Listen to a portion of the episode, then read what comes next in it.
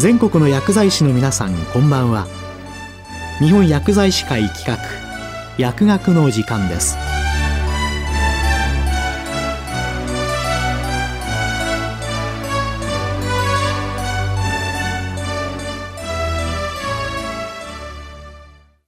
今日はオリンピック・パラリンピックにおける薬剤師活動について北海道医療大学薬学部薬学教育推進講座特任教授、笠志久美子さんにお話いただきます。この放送はマイクロソフト Teams を使用して収録しています。北海道医療大学薬学部、笠志久美子と申します。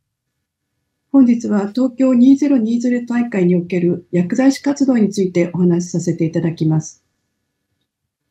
東京2020大会は1年の延期を経て2021年7月23日にオリンピック競技大会が開幕し、9月5日のパラリンピック競技大会閉幕まで熱く、そして静かな大会が繰り広げられました。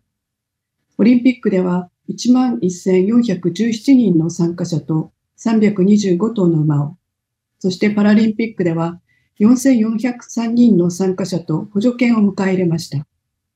本日は東京2020大会選手村総合診療所にて、薬剤部門を総括するスポーツファーマシストとして勤務した経験から、選手村総合診療所、並びに分村分縮医務室で活動し、スポーツ医療を支えた薬剤師の活動についてご報告いたします。まず最初に大会に向けた準備についてお話しいたします。事前準備としては、選手村総合診療所の薬剤部門、薬局、設置準備は4年ほど前から始まっており、薬局の設計とレイアウト、オリンピックパラリンピックモデルフォーミュラリーという医薬品使用指針 OPF に基づく採用医薬品の選定、医薬品集、ファーマシーガイドの作成、医薬品の購入、業務手順書の作成、書類手続きの案内、薬剤部門システムの導入、院内処方箋や各国選手団の帯同医師、この後は NOC、NPC ドクターと申しますが、その医師が使用する処方箋や各種様式などの作成を行いました。OPF は東京2020大会に向けて初めて作成されたものですが、すべてのオリンピック、パラリンピック競技大会で利用できる薬物治療の選択肢を標準化することを目的としています。このリストはスポーツ医学の専門家による広範なピアレビュープロセスを経ています。情報源としては、WHO の必須医薬品モデルリスト、製薬企業の許可情報、国際的な臨床ガイドライン、世界アンチドーピング機構の禁止物質方法リストなどがあります。二つ目に、ボランティア薬剤師の事前研修についてお話しいたします。事前研修は座学の役割別研修2020年に実施、実地の会場別研修2021年実施に加え、大会直前にインターナショナルファーマシストワークショップを開催しました。ワークショップは過去のオリンピック・パラリンピック競技大会で活動された海外薬剤師3名と IOC 国際オリンピック委員会の薬剤師マーク・スチュワートさんによるオンライン研修で事前準備や過去大会の体験談をご紹介いただきました。ボランティア薬剤師は5日以上の勤務が可能である。調剤業務の十分な経験を有する。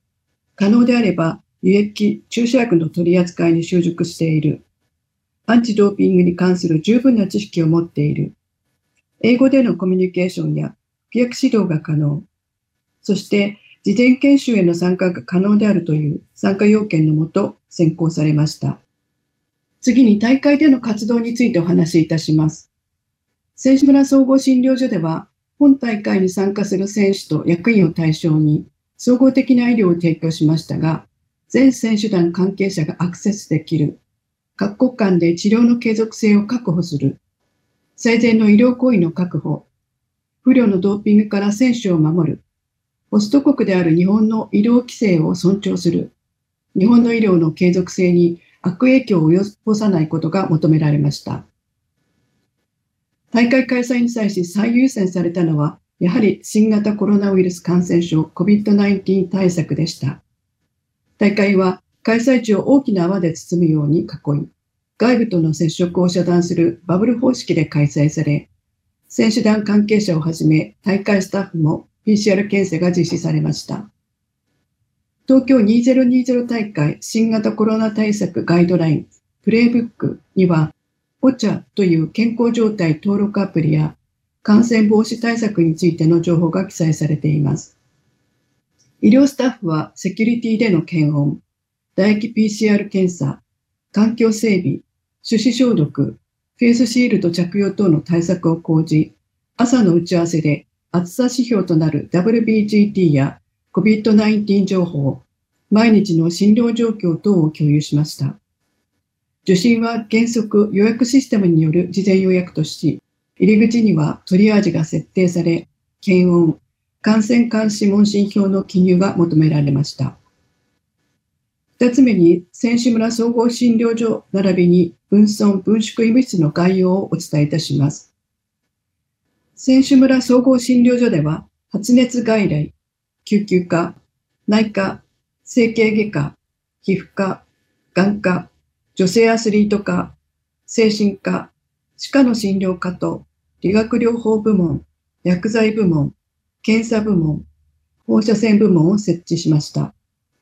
選手団は基本的に診療所内での治療を無料で受けることができます。選手村総合診療所の開設期間は、オリンピック開会前の7月13日から閉会後の8月11日、またパラリンピック開会前の8月17日から閉会後の9月18日まででした。薬局は職員2名、ボランティア37名が薬剤業務に従事しました。7時から16時、14時から23時を基本シフトとし、競技期間中は11から20時に追加シフトを組み、最大1日8名体制としました。前半後半シフトでは、リーダーとして各1名に業務総括をお願いしました。海外薬剤師2名がサポートスタッフとして参加し、医療資格を必要としない言語対応や禁止物質を医療目的で使用する際の手続きである TUE 申請の確認とオリンピック特有の業務支援をしていただきました。分村分縮医務室では、セーリング、大磯、サイクリング、伊豆並びに川口湖と単一競技の宿泊施設であったため、規模を縮小して業務を行い、医療従事者は医師、看護師、理学療法士、薬剤師等が配置されました。次に薬剤師の主な業務についてお話しいたします。ボランティア薬剤師の主な業務は、禁止物質、TUE 申請確認を含む調剤、各部門の医薬品管理、医薬品情報提供、アイスバスの残留塩素 pH 測定、日報記録、服薬指導や疑義紹介記録、オリンピックでの不適切な注射やドーピング撲滅を目的としたニードルポリシーデクラレーションの受領、ファーマシーガイドと NOC、NPC ドクターの登録確認と処方箋配布、CDC 性感染症防止教育の一環としてのコンドーム配布でした。職員薬剤師の主な業務は、大会期間中の参加シフト調整や、大会関係者からのメール対応、IOC への日報提出等でした。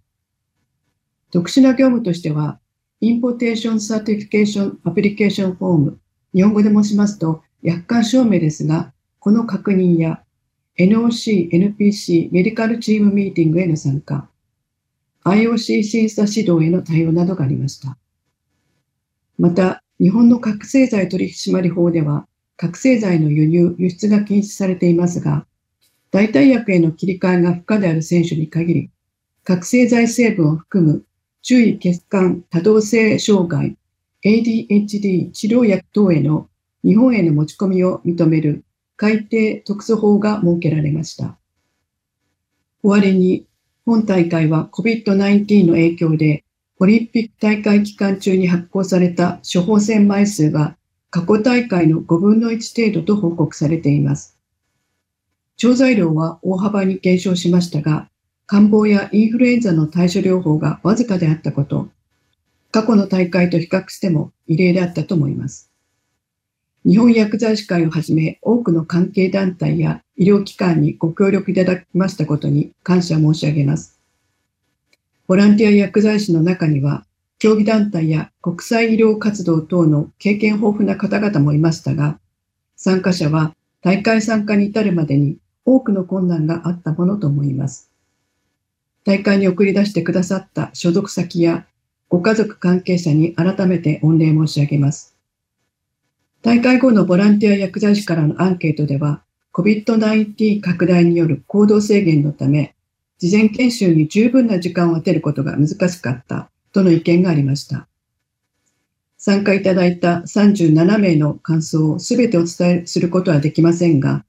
またこのような機会があれば参加したいですかという問いには、全員が参加したいとの回答でした。大会運営側として数えきれない不備でご迷惑をおかけしたものと思いますが、この評価は何者にも代え難い喜びです。日本アンチドーピング機構公認ファーマシスト制度が開始されてから10年以上の月日が過ぎ、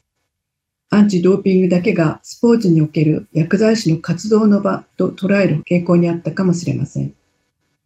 しかしながら、本大会における薬剤師の役割は、アンチドーピング規則を遵守した上で、適切な薬物治療を支援することにありました。ボランティア薬剤師の皆さんは、国内外の医師の相談に対応し、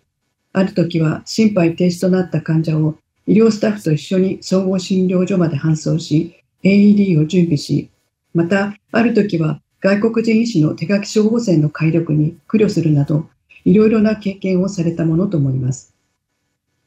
国内外から集まった環境も考え方も所属先も違う薬剤師が、医師や看護師をはじめとした医療スタッフと協力しながら世界中のアスリートの健康を守るという同じ目標に向かって進みました。様々な理由から辞退せざるを得なかった方々の思いも背負っていたと思います。本大会が多くの医療スタッフにより支えられ、後世に業績として評価され、次の大会につながるレガシーになることを期待しています。今日はオリンピック・パラリンピックにおける薬剤師活動について、北海道医療大学薬学部薬学教育推進講座特任教授、笠志久美子さんにお話いただきました。この放送はマイクロソフト Teams を使用して収録しました。